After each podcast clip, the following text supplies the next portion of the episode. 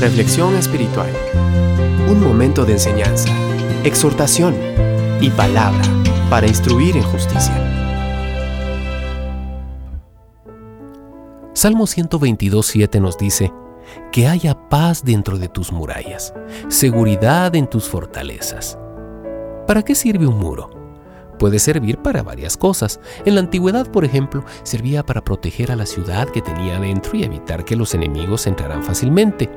Puede servir también para tapar lo que hay detrás, como las medianeras que tenemos en casa. Puede servir para encerrar y evitar que se pueda salir como sucede con los muros de las cárceles. Puede servir para dividir como sucedía con el famoso muro de Berlín o con la muralla china. Para los israelitas de Jerusalén, sus murallas eran la garantía de su seguridad. En tiempos donde la violencia no tenía escrúpulos y la vida no tenía valor, la manera más segura de resguardar la integridad de un pueblo era mantener bien altos sus muros externos y vigilar las puertas de acceso. Se especializaban en diseñar muros seguros y firmes. Con eso, adentro estaban tranquilos. La necesidad de seguridad sigue estando presente en cada ser humano. No importa cuál sea su cultura o su nacionalidad, cada persona desea sentirse segura, cuidada y tranquila. Hoy vivimos días complicados de violencia, de inseguridad y de descontrol en todo el mundo, no solo en este país. Te matan por un par de zapatos viejos y te roban sin descaro.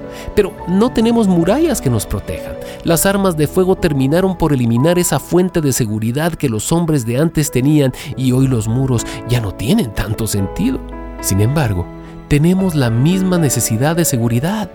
Hoy las comunidades, los pueblos, los países claman por seguridad y parece que cada día estamos peor.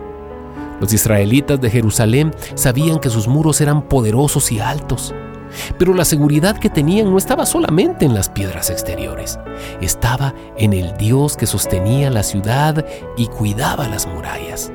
Está muy bien trabajar y esforzarnos en lograr las mejores medidas de seguridad que tengamos a nuestro alcance, pero para lograr la paz en el alma y la tranquilidad interior, es imperioso confiar en Dios. Él es la muralla absoluta que brinda seguridad. Él es la fortaleza que sostiene y cuida.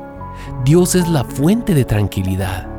Es paz para tu alma turbada es cuidado para tu realidad insegura, es protección para el descontrol que reina, es poder para tu sensación de estar indefenso. Dios es tu muralla eterna y no cambia, ni se duerme, ni se distrae, ni se olvida. Dios siempre te protege.